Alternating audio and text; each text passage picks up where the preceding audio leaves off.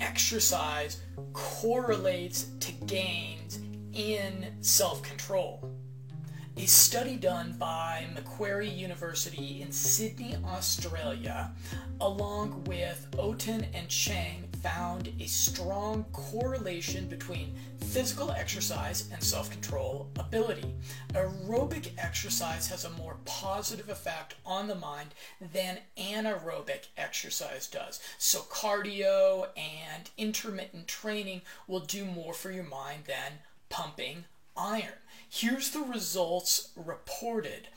During the regulatory exercise phase, participants also reported significant decreases in perceived stress, emotional distress, smoking, alcohol, and caffeine consumption, and an increase in healthy eating, emotional control, maintenance of household chores, attendance to commitments, monitoring of spending, and an improvement in study habits.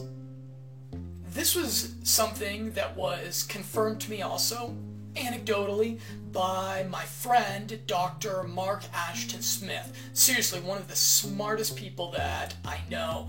And he is a huge believer in regular cardio exercise as a way of supplementing our self control.